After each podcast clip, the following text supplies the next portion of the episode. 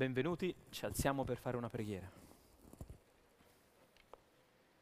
Nel nome del Padre, del Figlio e dello Spirito Santo. Signore Dio nostro, noi ti ringraziamo perché anche questa sera ci hai chiamato tu qui ad ascoltare la tua voce. Donaci di fare passi generosi e coraggiosi fuori dal senso di colpa, ma soprattutto di poter entrare in una vita nuova, quella che tu con la tua parola vuoi indicarci. Te lo chiediamo per Cristo nostro Signore.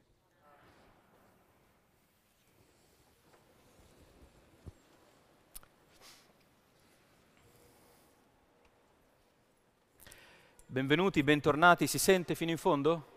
Qualcuno dal fondo mi fa un cenno? Ok. Noi abbiamo sempre qualche eh, problema di cattivo vicinato con gli scioperi, eh. questa, questa volta l'abbiamo schivato di un giorno, ma se non vi viene in mente quando sarà il prossimo incontro sui Navigli, andate a controllare quando è il prossimo sciopero e bene o male siamo sincronizzati. Allora, non siamo stati noi, questo è il titolo che abbiamo dato a questi incontri e la volta scorsa abbiamo subito provato a chiederci, ma che vuol dire? Il primo significato è che non è colpa nostra, eh. quindi un sospiro di sollievo. C'è questa buona notizia, forse ve lo dicevo, eh, uno dei primi a leggere questa locandina è stato il cappellano del carcere di Opera, che mi ha detto, guarda, vieni da noi che il, il corso avrà un successo strepitoso, perché se raccontiamo ai detenuti che non siamo stati noi, sicuramente avrai l'aula piena di uditori. Quindi questo è il primo significato, non è colpa nostra. Però dicevamo anche, e se si trattasse di una cosa bella e non siamo stati noi, ma l'ha fatta qualcun altro, invece potrebbe essere una brutta notizia, no? Che non l'abbiamo fatta noi, una cosa bella che potevamo fare. Dipende un po' da come la leggiamo questa frase.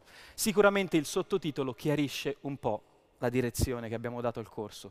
Fuori dal senso di colpa, dentro una vita nuova. Per cui in queste serate noi leggiamo testi, racconti biblici che ci fanno fare sempre due movimenti. Da una parte vogliono un po' tirarci fuori da magari una tenebra in cui magari ci piace pure un po' stare, e tentano invece di introdurci, di spingerci in una vita nuova, che magari è lì davanti a noi, ma spesso non sappiamo riconoscerla, o magari non abbiamo il coraggio di entrarvi. Ora, nella puntata precedente abbiamo fatto il primo passo e non potevamo che partire da Genesi 3, il principio di tutti i sensi di colpa, perché è stato il primo grande errore. E nella lettura che abbiamo provato a fare di quel testo, così antico eppure così moderno, così eh, arcaico eppure così contemporaneo anche nelle sue finezze psicologiche, ci siamo accorti che c'era già un primo indizio interessante là dove l'uomo creato, nel capitolo precedente a quello della trasgressione, si sente dire da Dio non è bene che l'uomo sia solo. Eh, vi ricordate? E di fatto tutta la trasgressione verte attorno all'incapacità dell'uomo di stare in relazione, innanzitutto con Dio, ma poi anche con il suo simile, con il creato, con gli animali. Per cui il primo senso di colpa che abbiamo affrontato qual è? Quello che ci assale quando abbiamo l'impressione di essere soli e di non saper vivere le relazioni con gli altri e questo in fondo è colpa nostra. Quando non ci sentiamo all'altezza di questo primo compito fondamentale, eh? non riusciamo a stare con, non riusciamo a uscire dalla nostra solitudine. E magari ci abbiamo provato, ha funzionato per qualche mese, i più fortunati per qualche anno, i più fortunati per qualche decennio, ma è difficile. Anche quando sembra che le cose stiano a posto, ci rimane sempre un fondo un po' di amarezza per non saper propriamente uscire da noi stessi e far entrare l'altro in noi. Questa l'abbiamo chiamata la colpa originaria, da cui siamo un po' tutti afflitti e affetti. Mm? Siamo partiti da lì, vi ricordate? Ma questa era la notizia che in qualche modo già sapevamo.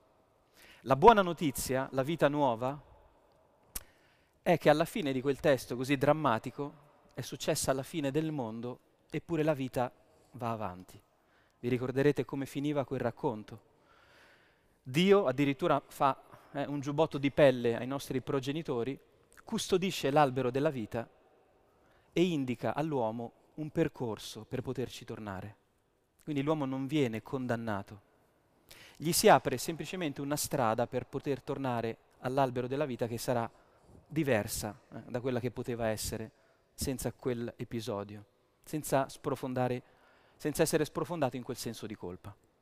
Ve lo ricordate bene o male? Questa è la sintesi eh, del, primo, del primo racconto. Quindi non siamo stati noi, anche se abbiamo una responsabilità, e soprattutto la vita resta. C'era poi una figura, ci sarà sempre o spesso in questi incontri, una figura che possiamo guardare non per sentirci deresponsabilizzati da quello che ci accade, ma per non identificarci troppo con i fallimenti e quanto di male avviene nella nostra vita. Vi ricorderete no, che c'è un intruso in Genesi 3 che viene a turbare, ad agitare le acque, è il serpente. Mm? Il serpente è questa figura che è importante guardare ed è importante che ci sia. Perché infatti è la prima esclamazione dell'uomo, non siamo stati noi, è stato il serpente. È lui che ha inserito una menzogna. E dovremo sempre fare attenzione nei racconti quando c'è la presenza di questa menzogna. Talvolta è proprio incarnata nella voce di un personaggio, eh, come nelle fiabe, eh, che ci sono gli animali che parlano. Altre volte questa voce, ed è più pericolosa, è dentro di noi, è nel cuore dell'uomo. Ma ugualmente è una menzogna. E questo già ci fa capire che c'è una distinzione fondamentale tra errore e menzogna. Genesi 3 ci dice che davanti a un errore Dio non fa un dramma. Vi ricordate? Passeggia. Eh, abbiamo contemplato questo Dio bellissimo che davanti al dramma dell'uomo che trasgredisce il comando originario, passeggia e va a cercare l'uomo. Per cui Dio non ha nessun tipo di agitazione davanti all'errore è invece molto lucido eh, e molto accurato nel maledire davanti alla menzogna. E questo è anche un'indicazione per noi. Noi a volte ci sentiamo più in colpa del necessario perché ci sentiamo incapaci di esprimere una verità con la nostra vita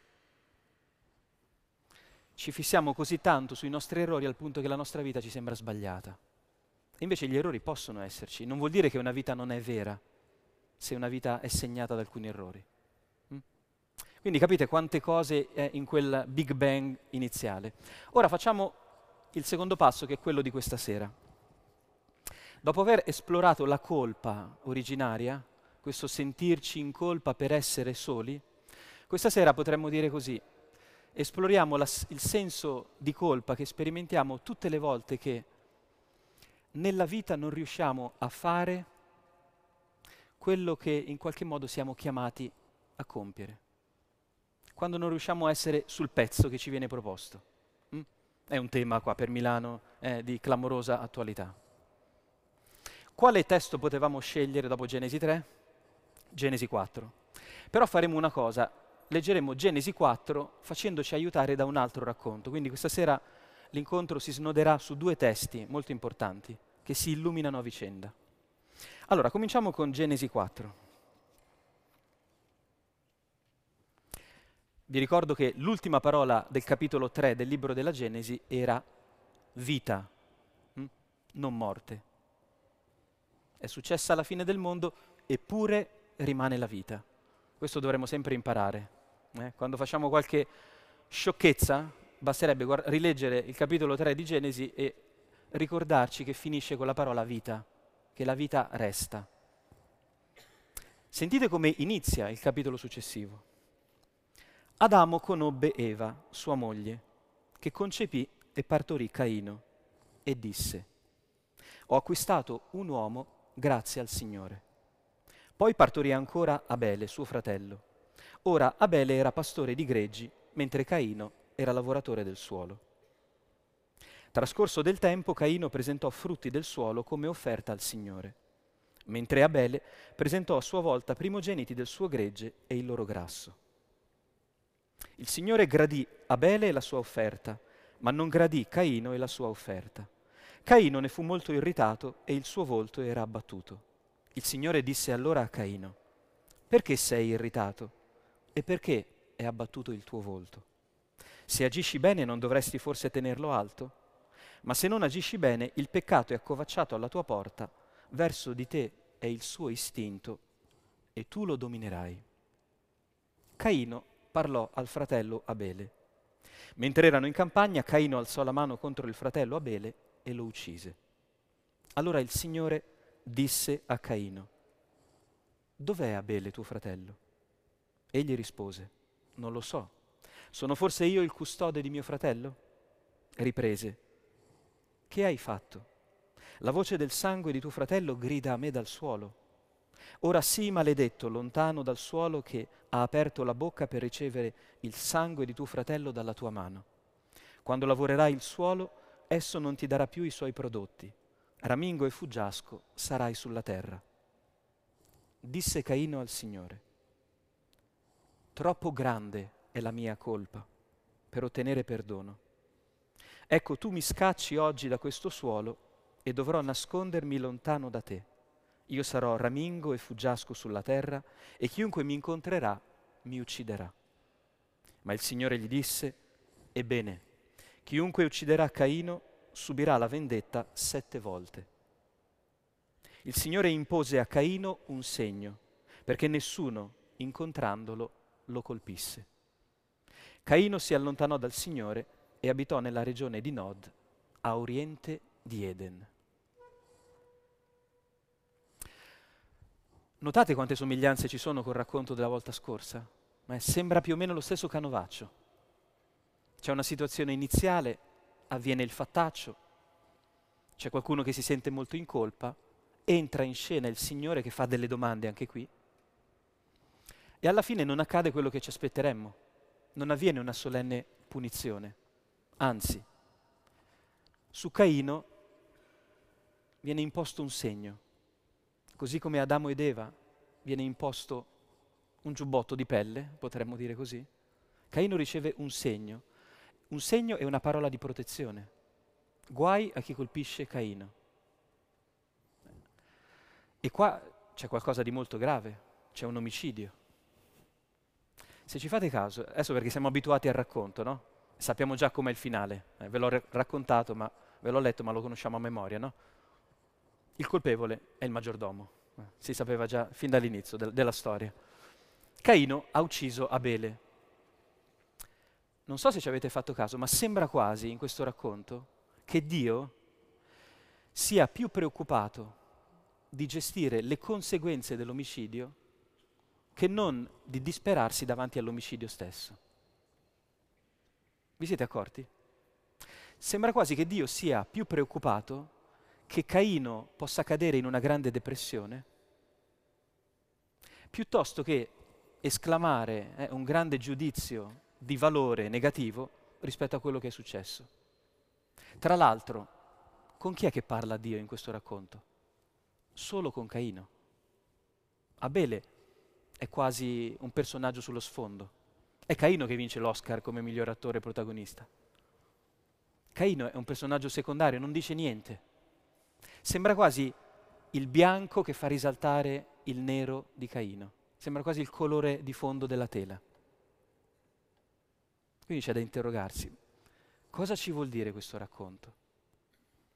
Dove vuole andare a parare? Ora cerchiamo subito, visto che sappiamo no, chi è il colpevole, il maggiordomo, cerchiamo di chiederci cosa ci può essere di più interessante che scoprire il colpevole? Provare ad andare a vedere chi è il colpevole del colpevole. Chi è l'omicida dell'omicida? Cioè come mai Caino cade in questo baratro? In Genesi 3 c'era il serpente ed era più facile. Eh? È più facile quando la menzogna è evidente. Qui è un po' più sottile e gli esegeti in questo testo ci ricavano tantissimo. È un testo antico, ma guardate, persino nel primo versetto, Adamo conobbe Eva, sua moglie, che concepì e partorì Caino e disse, ho acquistato un uomo grazie al Signore. Voi direte, vabbè, che c'è da raccontare qui? Eh? C'era una volta il re che disse alla sua serva, raccontami una storia, la storia incominciò, no? C'è un uomo, una donna, c'è un figlio. Eh no. Qua gli esegeti notano che Adamo conobbe Eva letto nel testo originale e alla luce dell'atteggiamento che Adamo ha avuto quando Eva gli si è presentata davanti, no? che non gli ha parlato Adamo, ma ha detto questa volta essa è carne della mia carne, ossa delle mie ossa. Immaginano che ci sia un atteggiamento un po' di dominio di Adamo su Eva. Quindi ci sarebbe già una storia di violenza o comunque di subordinazione del maschile sul femminile, che poi genera una conseguenza. Quando Eva partorisce il figlio, cos'è che dice? Io ho acquistato un figlio dal Signore. Il marito è già sparito. Eh, capite quale letture psicanaliste eh, come partono subito? Eh? quando nasce un figlio nella coppia, eh, l'oblio dell'uomo, eh, l'uomo che comincia a fare l'abbonamento a Netflix eh, perché non è più nel cerchio magico no, del rapporto simbiotico mamma-figlio. Ma ci sono sicuramente allusioni di questo tipo, non sono soltanto modernismi biblici. I racconti antichi sono molto asciutti, non entrano in queste minuzie antropologiche, psicologiche che noi magari possiamo decifrare. Di fatto c'è una storia che si è segnata dal sospetto. Guardate che qui siamo in Genesi 4, eh? c'è appena stato un fattaccio, la vita è rimasta, ma questi sono tutti disorientati. È gente che ormai è entrata in un modo di vedere le cose fuorviato, pervertito, come noi. Noi pensiamo di vedere bene la realtà, ma noi vediamo le cose a partire dalla quantità di verità o di menzogna che c'è nel nostro cuore.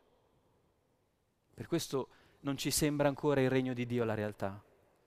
Eh? Altrimenti noi la mattina usciremmo di casa come Gesù e diremmo il regno di Dio è vicino, eh? rallegratevi. Perché non lo diciamo? Non perché non siamo Gesù, perché non lo vediamo.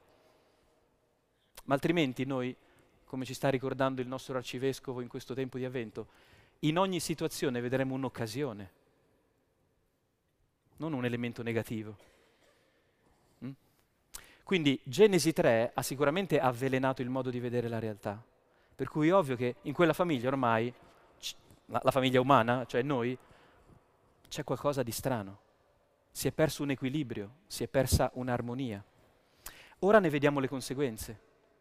Genesi 4 ci racconta che quello che succede quando una menzogna riesce a entrare nel cuore dell'uomo è che oltre a sentirci in colpa, facciamo anche dei disastri entriamo in atteggiamenti che sono così gravi che possono compromettere il compimento della nostra vita.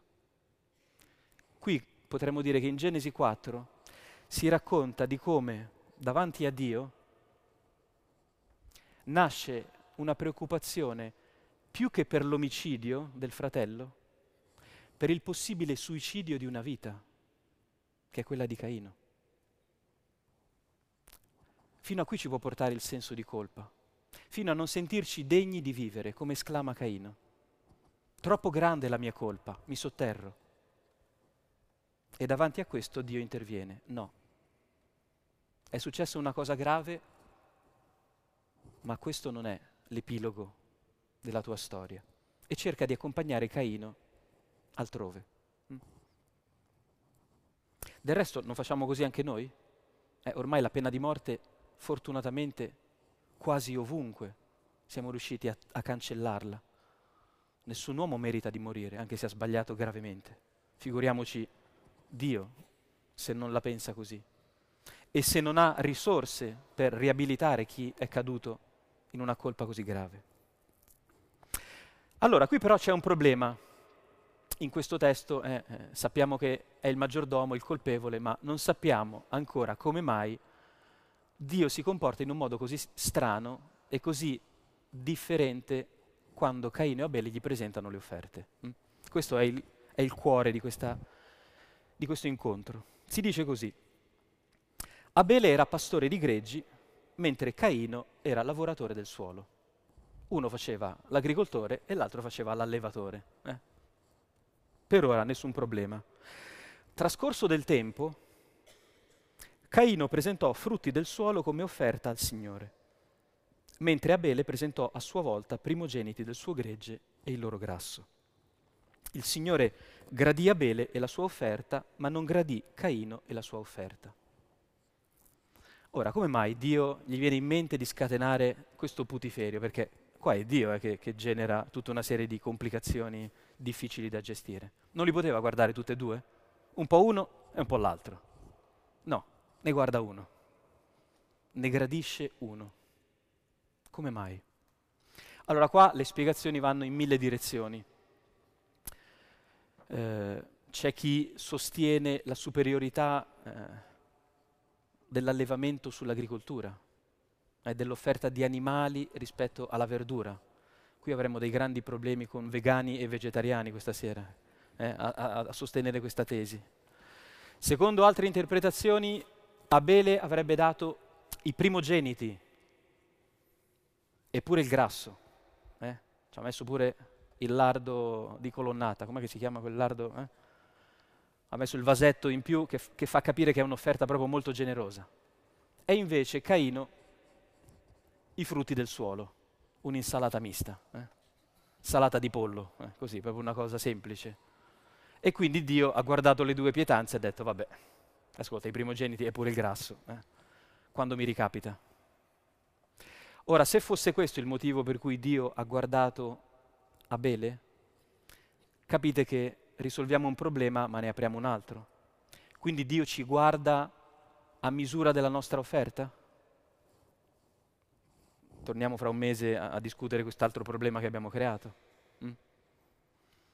Allora, un chiarimento lessicale potrebbe venire già dal fatto che il verbo che si usa in ebraico più semplicemente non vuol dire gradire, ma guardare, o meglio ancora considerare, cioè guardare con... Eh, è un po' come se un uomo, che ne so, passeggiando in centro, no? magari non sposato, vede una fanciulla e la guarda. Eh, avete vedete quell'occhio che, che, ogni tanto ti parte no, in una direzione, volutamente, lo fissi un attimo in quella direzione e poi... Eh, questo è, è lo sguardo. Considerare prendere in considerazione qualcuno. Ora, già tradotto in questi termini, capite che il testo è meno faticoso. Eh, perché se io guardo qualcuno non vuol dire che non sto guardando gli altri. Se io per strada rivolgo il mio sguardo a una persona, non è che tutte le altre si suicidano perché non le ho guardate, no? E invece qui a Caino gli parte qualcosa, gli parte un confronto terribile. Ora, questa cosa già risolve un pochino le difficoltà del testo, ma resta un problema. Alcuni dicono, ma qui c'è semplicemente il mistero dell'elezione, che nella Bibbia è, è un filo rosso. Cioè Dio sceglie qualcuno. Ha scelto Israele, ha scelto dentro le tribù di Israele una tribù in particolare, ha scelto Maria di Nazareth. Mm? Cioè Dio fa delle scelte. Poi tocca a noi capire che non sono mai scelte esclusive, ma sempre inclusive. È un po' quello slogan che alcuni dicono Dio non ama tutti ma ama ciascuno e ciascuno al momento opportuno, mm, ciascuno al suo tempo.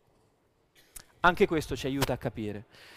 Ma c'è un modo di intendere il testo, secondo me, ancora più profondo. Vi faccio eh, notare un particolare. Non fermiamoci tanto sul discorso della carne contro la verdura, o dei primogeniti rispetto a, alla frutta avariata. Consideriamo un aggettivo possessivo. Caino presentò frutti del suolo, Abele presentò primogeniti del suo gregge. Qui si pone una differenza più significativa, come alcuni infatti fanno notare. La vera differenza fra le due offerte è che Caino appunto ha fatto un'insalata così, alla, alla meno peggio. Abele ha guardato i suoi animali e ha fatto un'offerta sua. Ci si è messo in quel dono che ha fatto, un'offerta personale. Facciamo un esempio, è come se io regalassi eh, qualcosa adesso a Natale, faccio il pacco così proprio il più veloce possibile, anche perché non li so fare i pacchetti, Oppure faccio un bel pacchetto e poi scrivo anche un foglietto, un biglietto d'auguri, per dire ci sono proprio io in questo regalo. Capite che è molto diverso? E vi sarà arrivato un regalo anonimo, da quei regali che, che tu dici, vabbè, questo è, è un regalo eh, a lista, eh, a lista circolare. Invece è un regalo proprio pensato per te. Mm? Quando qualcuno spreca del tempo per immaginare che cosa ti può far piacere, anziché la bustina con i soldi, eh, non sapevamo cosa farti, eh, ti abbiamo dato 50 euro, che ne so. Qui la differenza potrebbe porsi davvero in questi termini. Mentre Abele cucina una cosa mettendosi dentro quel, quell'offerta, Caino si limita a presentare delle cose che ha.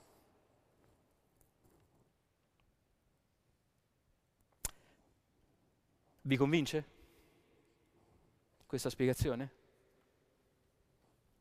Provo a convincervi, ma con un altro testo. Allora, passiamo nel Nuovo Testamento, al capitolo 25, e ascoltiamo una parabola di Gesù, che dice così. Avverrà infatti come a un uomo che partendo per un viaggio chiamò i suoi servi e consegnò loro i suoi beni. A uno diede cinque talenti, a un altro due, a un altro uno, secondo le capacità di ciascuno. Poi partì. Subito colui che aveva ricevuto cinque talenti andò a impiegarli e ne guadagnò altri cinque. Così anche quello che ne aveva ricevuti due ne guadagnò altri due. Colui invece che aveva ricevuto un solo talento andò a fare una buca nel terreno e vi nascose il denaro del suo padrone. Dopo molto tempo il padrone di quei servi tornò e volle regolare i conti con loro. Si presentò a colui che aveva ricevuto cinque talenti e ne portò altri cinque, dicendo, Signore, mi hai consegnato cinque talenti, ecco, ne ho guadagnati altri cinque. Bene, servo buono e fedele, gli disse il suo padrone, sei stato fedele nel poco, ti darò potere su molto, prendi parte alla gioia del tuo padrone. Si presentò poi colui che aveva ricevuto due talenti e disse, Signore, mi hai consegnato due talenti, ecco, ne ho guadagnati altri due. Bene, servo buono e fedele, gli disse il suo padrone, sei stato fedele nel poco, ti darò potere su molto, prendi parte alla gioia del tuo padrone. Si presentò infine anche colui che aveva ricevuto un solo talento e disse, Signore, so che sei un uomo duro, che mieti dove non hai seminato e raccogli dove non hai sparso. Ho avuto paura e sono andato a nascondere il tuo talento sottoterra. Ecco ciò che è tuo. Ci fermiamo qui. Poi leggiamo il finale di questa parabola. Allora, di che si parla? Come mai facciamo eh, questa... Che è successo stasera fra Roberto? Prende fischi per fiaschi? No, vedete che è una parabola che ci aiuta a capire qual è il problema di Caino. Che Dio, da fine pedagogo, da padre, intuisce. Allora, guardate il padrone di questa parabola. È uno che ha dei beni. E il testo dice che chiama i suoi servi eh, e non è che si limita a darglieli, glieli trasmette c'è il verbo paradidomi, eh, che è il verbo proprio della consegna. Io ti consegno queste cose e me ne vado. Non so quando ritorno, non so se ritorno, le affido a te. Sono miei beni, sono mie sostanze, te le consegno perché ho fiducia che tu le puoi gestire bene. Questo fa il padrone. Quindi un affidare senza riprendere, non è tienimelo un attimo che poi torno subito e me lo riprendo. No, no, consegna, trasmette. E poi si dice ciascuno secondo la capacità propria. Sentite che bello questo tratto. Che vuol dire? Ciascuno secondo la propria capacità. Che cos'è questa capacità di cui parla? Noi tante volte qui pensiamo, no? come tante canzoni di chiesa, no? Io so suonare la chitarra, io so dipingere, fare poesie. Eh? Quante volte abbiamo sentito questa parabola no? come un inno ai talenti che Dio ci ha dato, alle nostre caratteristiche? No, io credo che qui la capacità di cui si parla è anzitutto la capacità, potremmo dire, di digerire il dono, la capacità di portare con sé di fare propria quello che si è ricevuto. È un po' com- come quando uno parla. Io tutte le volte che vengo ai Navigli eh, e mi viene la scarlatina la mattina pensando eh, che, che, siete in tanti e che cosa vi, vi devo dire, io devo cercare di parlare in un modo adeguato all'uditorio che mi trovo davanti. Se, se vengo qui e parlo solo 5 minuti, o ne parlo 500, sbaglierei. Sbaglierei vostra, l'intuizione della vostra capacità di masticare quello che vi do. Perché è così attento il padrone a questa capacità?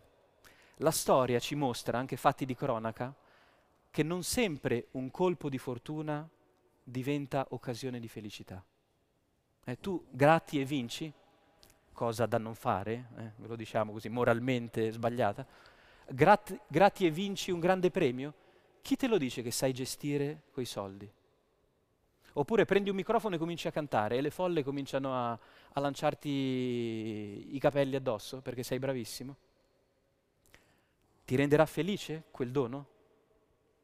Eh, la storia ci mostra che tanti cantanti famosi non sono stati felici di avere un dono superiore alla loro capacità di digerire la fama, il successo. Quindi capite, il padrone è attento a non mettere in difficoltà e in imbarazzo nessuno. A uno che non sa cantare eh, non gli regala un, un contratto con la Sony per non metterlo in difficoltà. Capite quanto è importante questa capacità di accogliere un dono e saperlo fare proprio? Prendete l'immagine proprio del, mas- del, del digerire. È un padrone che non mette in bocca più cibo di quanto uno possa masticare e digerire. Eh, capite che è un grande gesto di rispetto, no? Ci avviciniamo ai cennoni natalizi. Sapete bene che i nostri parenti questa capacità non ce l'hanno mediamente. Eh? Ci fanno uscire eh, dai cennoni natalizi con la voglia di andare al pronto soccorso, a fare una lavanda gastrica. Eh? Perché? Perché devi mangiare, perché devi diventare grandi. Nonna, ho 60 anni, sono già grande, eh? siamo quasi simili ormai.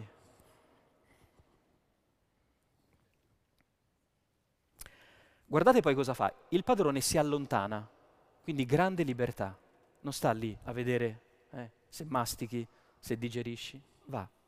È sicuro di aver fatto una buona valutazione e lascia che noi ci appropriamo di quello che lui ci ha donato anche ciascun servo si allontana, eh? ciascuno fa il suo cammino. E si dice così che quello che ne ha ricevuti cinque li traffica e diventano altri cinque. Quello che ne ha ricevuti due, uguale. Il problema è con quello che ne ha ricevuto solo uno che lo sotterra. Potremmo dire, i primi due masticano e digeriscono. L'ultimo sembra il bambino, no? che tu gli metti il cucchiaino in bocca e questo rimane così Io mi ricordo che da piccolo eh, non, mi la, la, la, non, mi piaceva la, carne macinata che ci facevano a, al, dopo scuola, me la mettevo in tasca. Tornavo a casa, poi mi dimenticavo che c'era la carne, tornavo con queste, queste chiazze di olio, mia mamma mi beccava subito, capiva cosa c'era stato a pranzo da, dalla tasca, unta.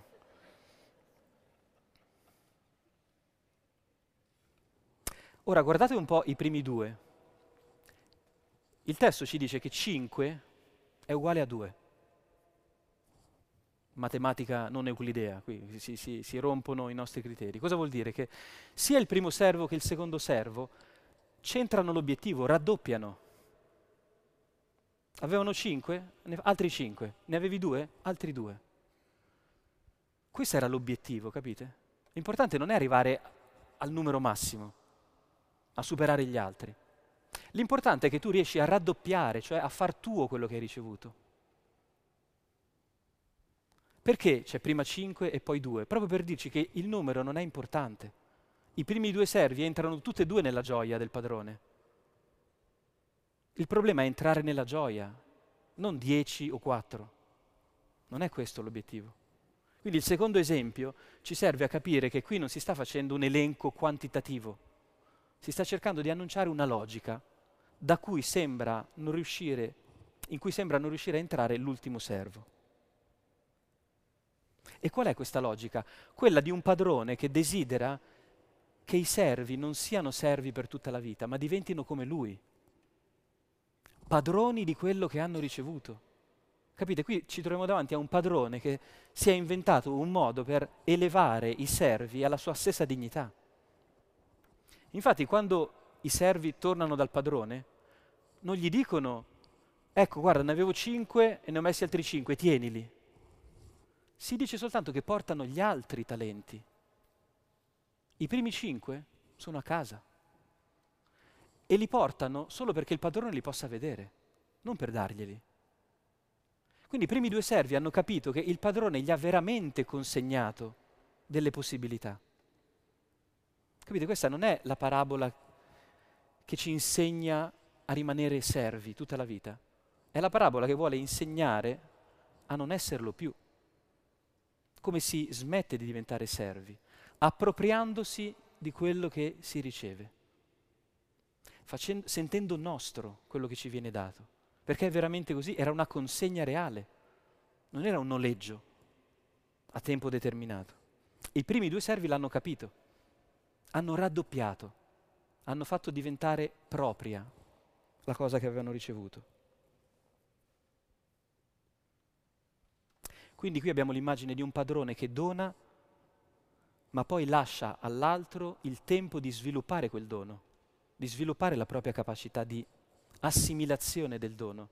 Non è lo stesso Dio della Genesi che abbiamo visto la volta scorsa, è un Dio che crea e si allontana, lascia vivere.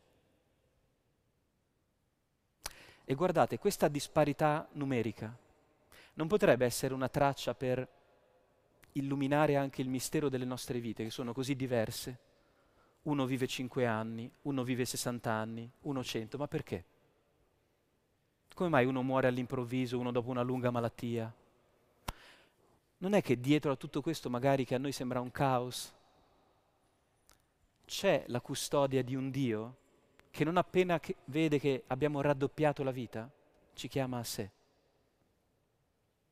L'obiettivo della vita qual è? Arrivare a quanto?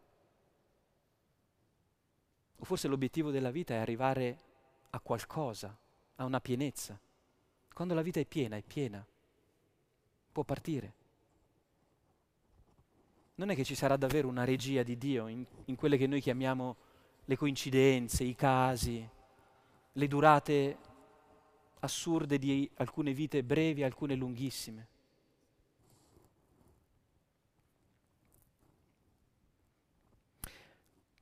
Il terzo servo nasconde sottoterra il talento, perché è convinto di una cosa, che quel denaro è ancora il denaro del suo padrone. Non ha capito la trasmissione. Quindi non crede al padrone, non crede a se stesso e non crede al dono che gli è stato fatto. Ha un problema di fiducia quest'uomo. Tra l'altro, sapete quant'è un talento? Eh, perché adesso diciamo, poverino, c'è solo un talento. Un talento erano 17 anni di lavoro. 17 mm? anni di lavoro. Lavoratori di Milano, vi rendete conto? Se domani vi arriva un assegno è pari a 17 anni di lavoro. Ma che sorriso ti scappa? Cioè, altro che metterlo sottoterra. Eh? Come dice giustamente il padrone, ma perché non l'hai messo almeno in banca? Comprati un appartamento, fai qualcosa. Cioè, Capite che tenere in banca, cioè mettere sottoterra un dono così grande, vuol dire veramente che tu sei paralizzato dalla paura. Fate un po' i conti di quanti euro potrebbero essere oggi, vi viene, vi viene subito da capire che qui c'è qualcosa di veramente grave. Se qualcuno domattina ti mette tra le mani una cifra di soldi pari a 17 anni di lavoro, ma tu li sotterri? Non rispondiamo troppo in fretta alla domanda perché potrebbe essere sì. Cerchiamo di capire che difficoltà quest'ultimo servo. Prendiamo l'immagine, questo servo preferisce seppellire piuttosto che fruttificare il denaro ricevuto.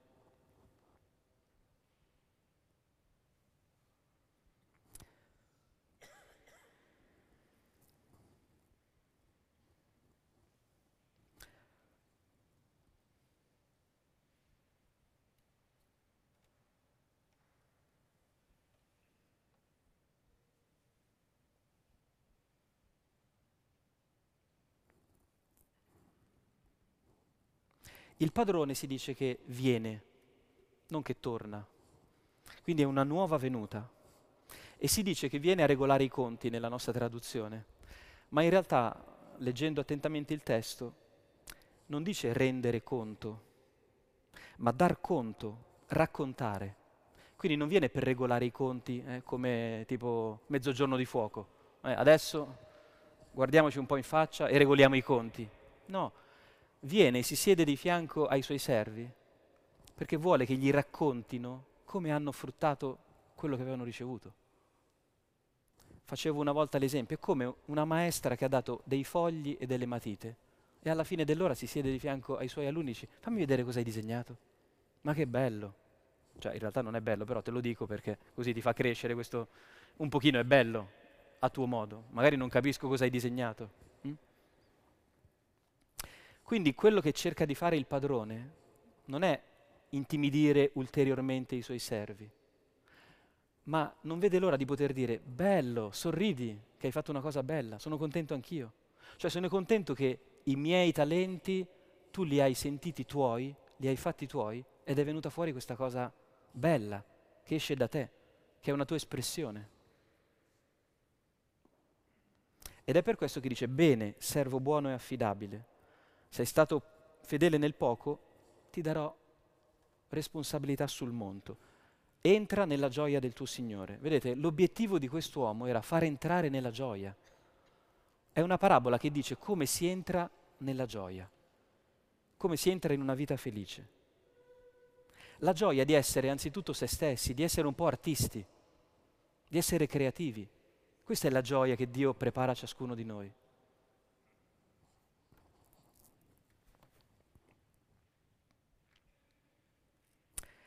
Il fine è che ciascuno diventi padrone di quello che ha ricevuto. Ma c'è l'ultimo servo che invece reagisce, sembra aver visto un film tutto diverso. Eh, mentre i primi due sono lì che sorridono, questo si è sentito guardato e gestito male fin dall'inizio. E dice, tu sei un uomo duro. Perché? Perché ti aspettavi che io facessi un bel disegno. Sentite la stonatura? Tu sei uno che va a cercare dove non ha seminato. Ma questa è durezza? È una cosa brutta? Ora ci fermiamo un attimo e facciamo una pausa così intanto si preparano i nostri musicisti. Teniamo queste due immagini. Caino che si sente guardato diversamente da suo fratello e questo servo che avverte il trattamento ricevuto diverso da quello degli altri. Gli sembra di aver ricevuto di meno. Vedete che sono due figure abbastanza simili. Vedremo l'epilogo di queste due storie, dopo una pausa di musica e di preghiera.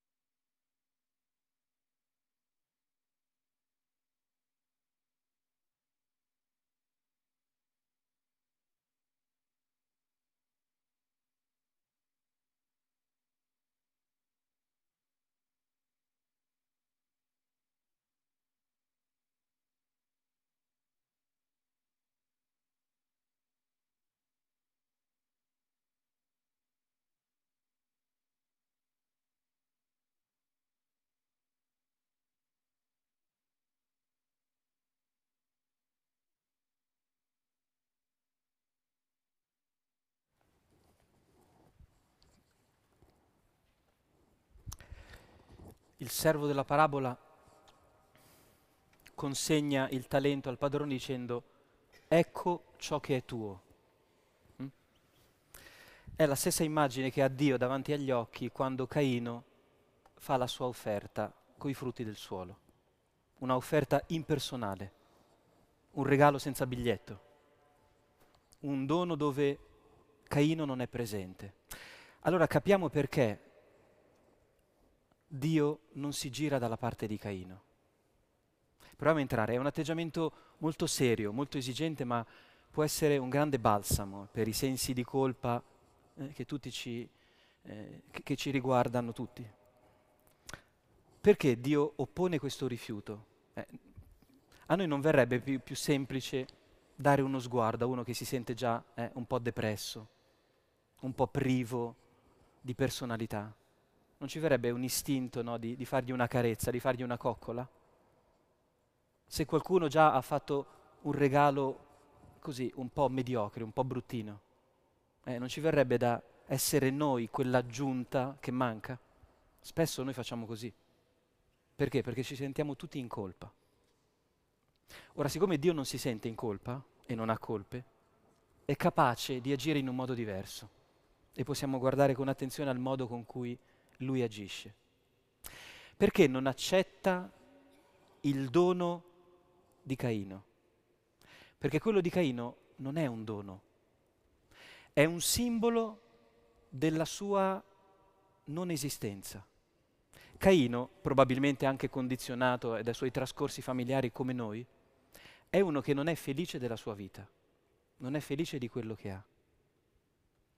E allora fa doni impersonali perché non si sente all'altezza delle relazioni. Ricordate Genesi 3, la prima trasgressione.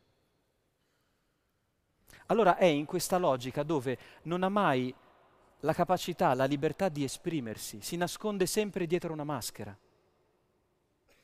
Pensate quanto ci riguarda questo tema, che prendiamo una maschera nella vita e se ci va bene la facciamo cadere due giorni prima di morire.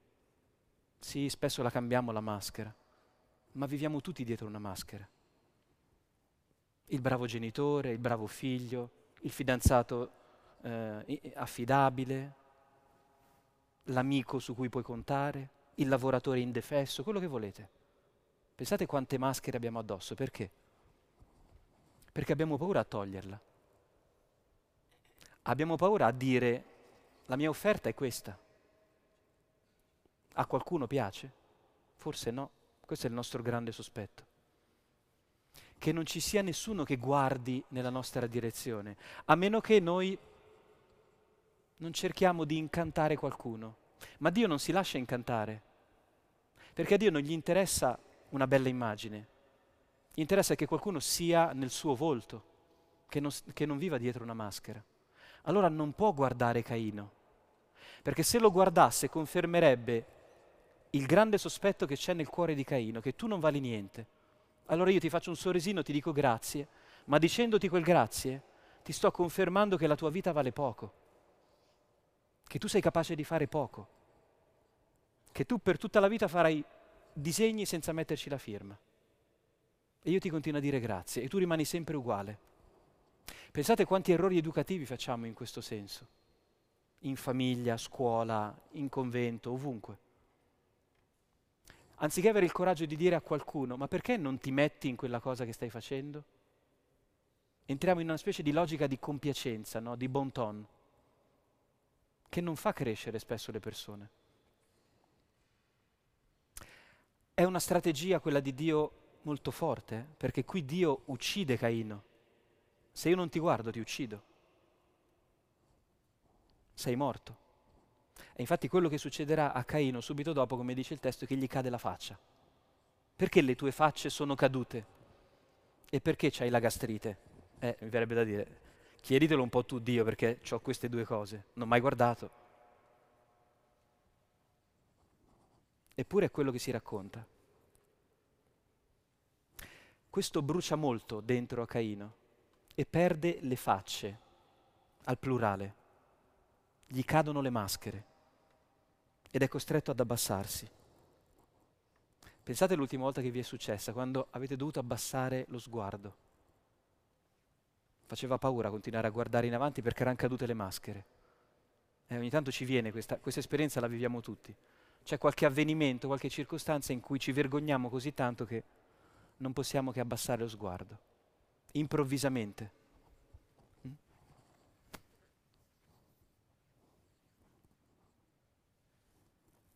E guardate, Dio non riuscirà ad alzare lo sguardo di Caino. Eh?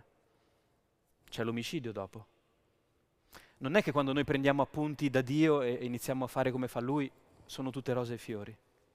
Questa è una strategia a lungo termine molto efficace, ma nell'immediato molto fallimentare. Dio non riesce a recuperare Caino. Cioè ci sono dei sensi di colpa, dei baratri, di sfiducia in noi stessi. Scordiamoci che si esce facilmente da queste cose. Bisogna passare attraverso dei traumi, che però non dobbiamo aver paura di manifestare altrimenti restiamo sempre nella paura di non poter cambiare mai.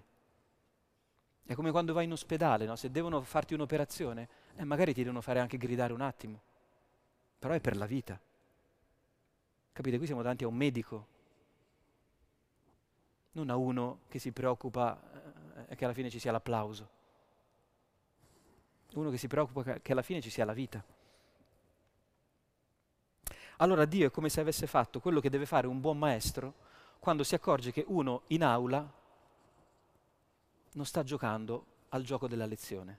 Vi ricordate che c'erano le punizioni eh, dietro la lavagna col cappello di giornale oppure fuori? Oggi credo che se un, un insegnante tenta di fare questa cosa lo arrestano, proprio mentre sta tentando di pronunciare già la parola arriva un elicottero no, e, lo portano via. Non si può più rifiutare nessuno. Ma il rifiuto non vuol dire esclusione il rifiuto potrebbe essere l'atto di maggior rispetto per la tua vita. In questo momento io ti devo rifiutare, perché tu stai rifiutando la vita e io te lo devo segnalare. Il segno esteriore serve perché la persona possa entrare in quello che sta vivendo. Altrimenti, guardate, se non c'è mai niente o nessuno che ci fa fare questa esperienza, noi continuiamo a vivere a volte anche per lunghi anni recitando una parte. Io ormai sono un po' sul viale del tramonto, come vedete, alla barba bianca. Vedo persone come me nella seconda parte della loro vita, che è una vita che fingono, che non sono mai libere di essere se stessi. Non ti rilassi mai, in bagno magari, ecco, quei, quei cinque minuti, lì sei te stesso. Per il resto sei, c'hai sempre una faccia corrispondente a quello che la situazione esige o ti chiedono. Ma si può vivere così?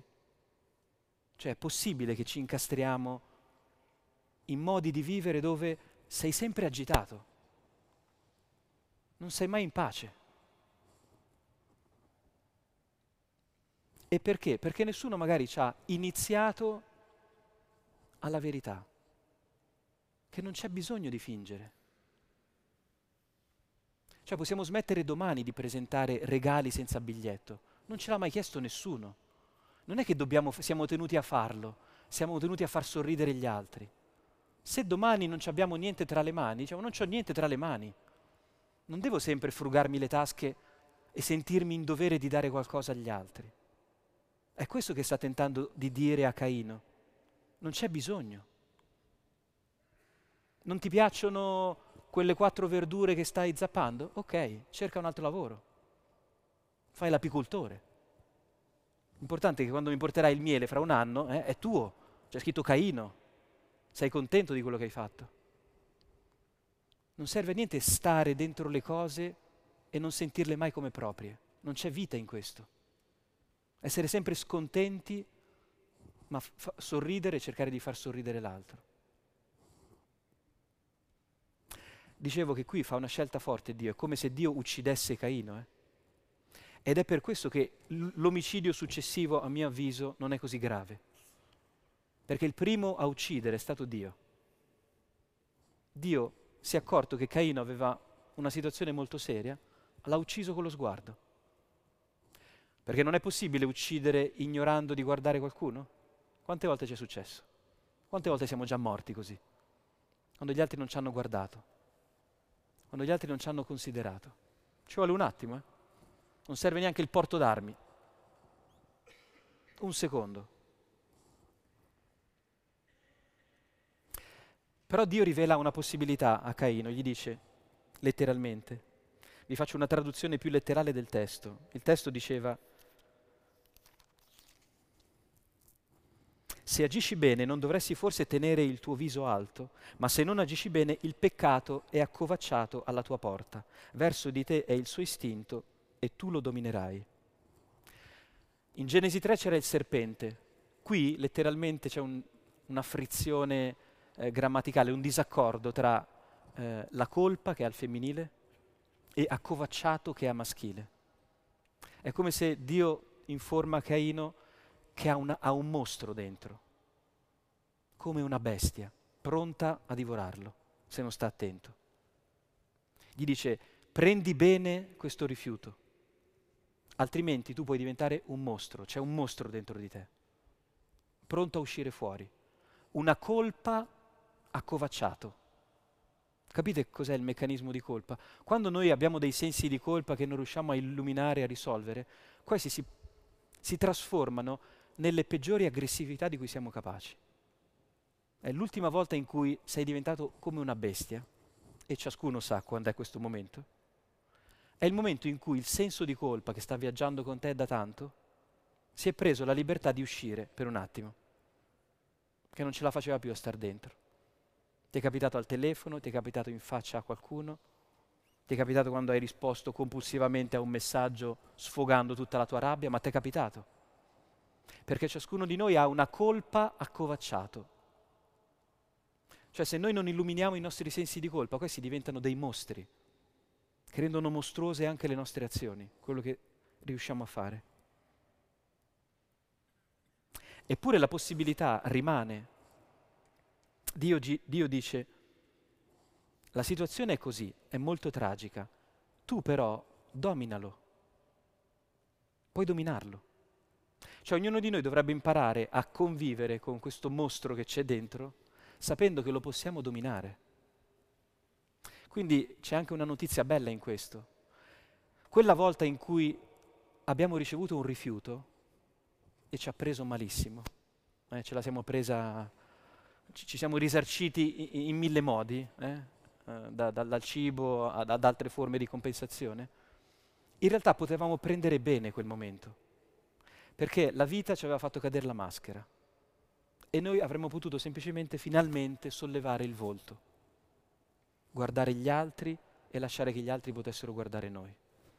Questa era l'occasione.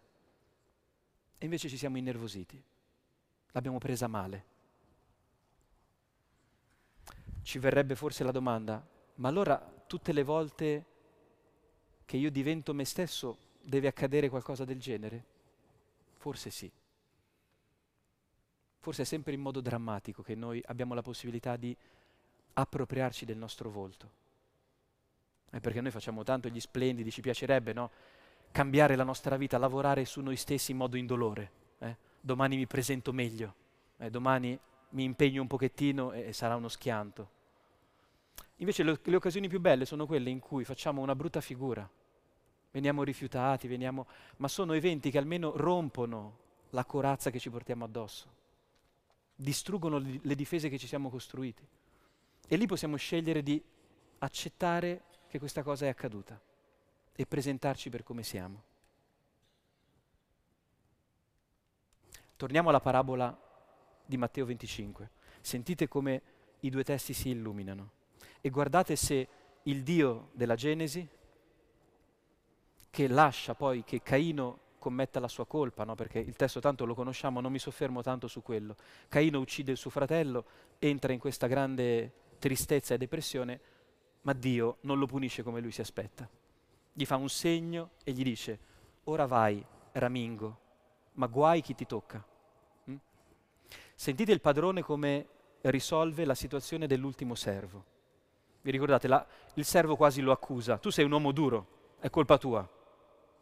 E il padrone risponde così. Il padrone gli rispose, servo malvagio e pigro, tu sapevi che mieto dove non ho seminato e raccolgo dove non ho sparso. Avresti dovuto affidare il mio denaro ai banchieri e così, ritornando, avrei ritirato il mio con l'interesse. Toglietegli dunque il talento e datelo a chi ha dieci talenti, perché a chiunque ha verrà dato e sarà nell'abbondanza, ma a chi non ha verrà tolto anche quello che ha. E il servo inutile gettatelo fuori nelle tenebre. Là sarà pianto e stridore di denti. Allora, se vi aspettavate il lieto fine, beh, questa sera tutti a casa senza, senza cena. Finisce così il testo. Proviamo però a seguire il filo del discorso e a capire come mai il padrone reagisce in questo modo. Allora, intanto qui c'è anche un, una differenza linguistica. Il servo ha detto, io sapevo che tu sei un uomo duro, io ti conosco. La menzogna e il senso di colpa ragiona sempre così. Io so. Io so già le cose. Il padrone gli risponde in un altro modo. Ah sì, tu sapevi e i due verbi sono differenti. C'è la presunzione di conoscere da parte del servo. Ricordatevi Genesi 3, tutto lì nasce. Conoscere anziché fidarsi. E c'è invece un padrone che dice, ma tutto questo incubo, sai, è proprio perché tu credi di conoscermi e invece non mi conosci affatto. Stai proiettando su di me le tue paure. Sei tu che mi hai fatto diventare un mostro, io non lo sono. Guarda gli altri due come stanno, stanno saltellando di gioia. Sono lì che ringraziano. Sapete la Chiesa cosa prega tutte le sere? Il Magnificat. Grandi cose ha fatto in me l'Onnipotente proprio per insegnarci che se tu passi una giornata senza fare un saltello di gioia per le grandi cose che Dio ha fatto in te in quel giorno, non ci hai ancora capito molto della vita. Stai ancora ascoltando qualcos'altro, non la verità. Come minimo alla fine di una giornata noi dovremmo entrare nella gioia, perché Dio ha fatto qualcosa, ci ha affidato qualcosa, noi lo abbiamo moltiplicato. Questo accade tutti i giorni. Se non accade, siamo nella situazione del terzo servo davanti a un cielo che ci appare duro, a un destino che ci sembra sempre chiuso, una storia che gli altri ce l'hanno bella, la nostra è sempre brutta.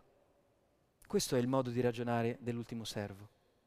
So che sei un uomo duro, non mi vuoi bene, non hai fiducia in me. E il problema è che noi conosciamo già in anticipo. Capite? È molto pieno di orgoglio quest'ultimo servo in realtà. Presume di sapere già e non si fida. Capite? Qui c'è il conflitto tra conoscere e fidarsi.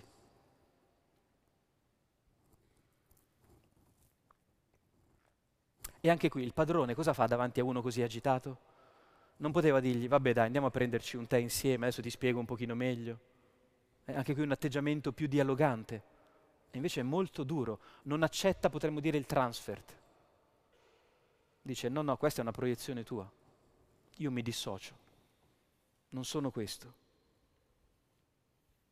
E gli dice, guarda, ma sai che almeno potevi metterli in banca questi soldi? Questo per far capire al servo quanto è, è chiuso alla relazione con gli altri, col mondo. È una persona che vive dentro una cisterna. E guardate cosa fa. Toglietegli dunque il talento e datelo a chi? a chi ne ha dieci. Cioè antipatico fino all'ultimo. Dallo almeno a quelli che ne hanno quattro, eh? così, dieci e cinque. No, a quello che ne ha dieci. Come mai? Come mai questo racconto sembra proprio confermare le cose che abbiamo sperimentato, pensato così tante volte nella vita? Che ad alcune persone va sempre bene e a me no che piove sempre sul bagnato. Potrei fare proverbi e citazioni fino a domani mattina di come la nostra lettura della realtà è sempre così. Eh, ma i, certe persone sono fortunate e altre no. Sembra quasi voler confermare questo. E invece sta tentando di dire proprio un'altra cosa il padrone. E lo dice. A chiunque ha sarà dato. Cioè a uno che ha quello che ha, uno che possiede quello che ha ricevuto, per lui la vita si dilata continuamente, perché è entrato nella logica della vita. Ha capito che la vita è ricevere dei doni e arricchirli con la nostra partecipazione. Quando uno inizia a vivere così, è già nella vita eterna, è già nella pienezza. L'importante è se siamo nella logica del raddoppio, se stiamo raddoppiando o se stiamo seppellendo. La differenza fra Caino e Abele era questa. Abele stava raddoppiando. Caino stava tentando di seppellire se stesso. Ed è così vera questa cosa che ha dovuto seppellire suo fratello. Quando noi ci comportiamo male con gli altri è perché stiamo tentando di far accadere agli altri quello che sta accadendo a noi. Noi facciamo stare male gli altri perché stiamo male noi. Così si propaga il male. Nessuno è cattivo, ma ci sentiamo così, tutti così in colpa perché guardati male, perché non ci sembra che quello che abbiamo ricevuto sia nostro, siamo schiavi. Questi testi vogliono farci uscire dal senso di colpa di sentirci schiavi sempre a casa nostra e mai protagonisti della nostra vita. Voi direte, vabbè, questa punizione l'abbiamo capita, arriviamo all'ultima. E il servo inutile gettatelo fuori, dove sarà pianto e stridore di denti. Questa magari ce la saremmo risparmiata, almeno questa. Eh, già l'umiliazione precedente ci potevamo lavorare per un decennio. Addirittura cacciati fuori, dove sarà pianto e stridore di denti. Pensiamoci un attimo, poi ognuno prolunghi la riflessione eh, questa sera sul, al bordo del naviglio, senza buttarsi in acqua naturalmente, ma riflettendo. Sembrerebbe che nulla di più ingiusto accade alla fine della parabola. E invece se ci pensate con attenzione, nulla di più giusto accade.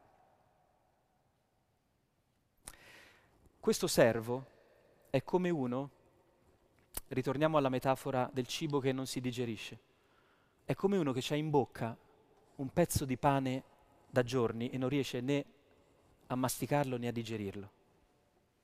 Allora il padrone cosa gli dice? Gli dà una bella botta sulla schiena, dice sputa, fuori sputa fuori il boccone, non ti va giù. Quando noi non riusciamo a digerire qualcosa, l'unica cosa è, è una bella lavanda, buttare fuori. Il padrone butta fuori il servo perché è l'unico modo con cui il servo può pervenire alla consapevolezza che non sta digerendo il dono. Non è sbagliato, non è cattivo, è che gli si è intoppato qui il bolo Capite? Questo ci accade tante volte nella vita, non è che stiamo sbagliando, non è che dobbiamo sentirci in colpa, non riusciamo a digerire, a mandare giù il fatto che abbiamo un corpo, delle capacità, una vita. Siamo lì in ansia di prestazione e non riusciamo a masticare e a digerire tutta questa cosa. Allora l'unica cosa è una bella pulizia, fuori. Vai fuori. Come appunto un, un insegnante ogni tanto deve dire al bambino che è troppo maleducato. Esci. E fuori finalmente accade una cosa straordinaria, nelle tenebre esteriori si dice. Non ce le hai dentro le tenebre. Vai fuori e vedrai che le tenebre sono fuori. Non c'è una macchia nella tua vita, non c'è una maledizione. Va bene la tua vita. Vai fuori in modo da accorgerti che la luce è circondata di buio, ma non c'è problema. Le tenebre sono fuori da te. Il male è esterno, non è la tua natura.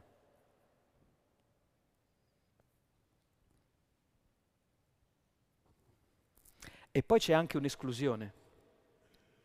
E questa è forse la cosa più importante. Ora ti escludo. È la stessa cosa che ha fatto Dio con Caino, fuori. Perché è importante? Perché il, l'ultimo servo aveva un problema.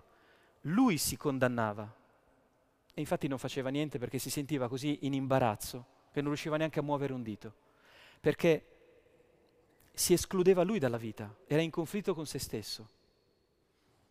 Il padrone facendo questo atto fa capitare al servo una cosa molto semplice, dice adesso non sei più tu che ti escludi, ti escludo io. Da qui si può ricominciare. Questa è una porta che si apre, capite? Quando finalmente qualcuno mi aiuta a capire attraverso una sanzione che la vita può ricominciare. Non sono più io a escludermi dalla vita, è qualcun altro che mi sta escludendo. Bene, questo è un segno di riapertura della vita. Capite? È come una buona parola di correzione.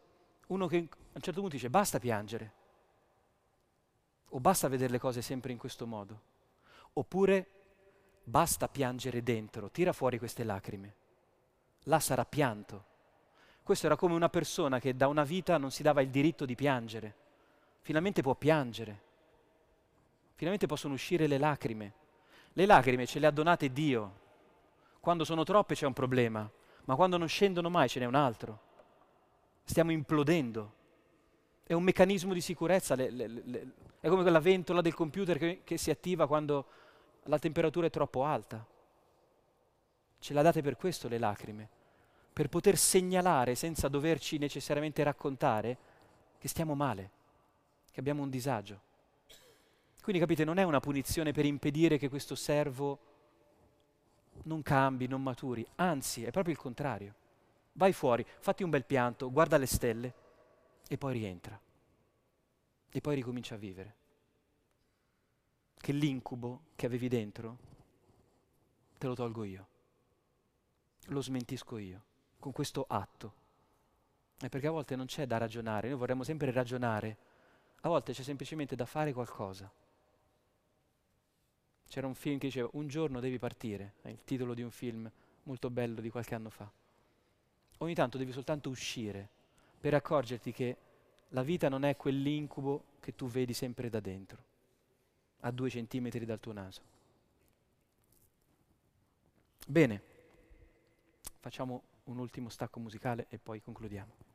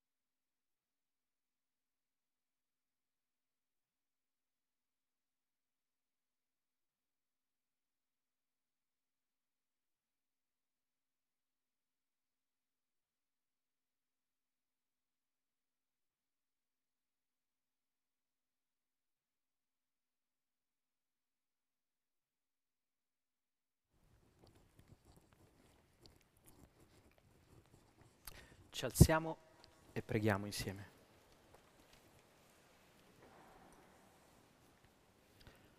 Padre nostro, che sei nei cieli, sia santificato il tuo nome, venga il tuo regno, sia fatta la tua volontà, come in cielo e così in terra.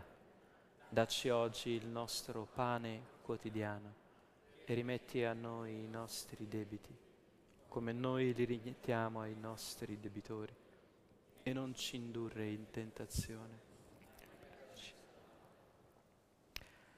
Se volete continuare questa avventura fuori dai sensi di colpa e dentro una vita nuova, il prossimo appuntamento sarà il 20 dicembre, eh, un po' prima di Natale ci faremo gli auguri. Il Signore sia con voi. Vi benedica Dio Onnipotente, Padre, Figlio e Spirito Santo. Buonanotte a tutti.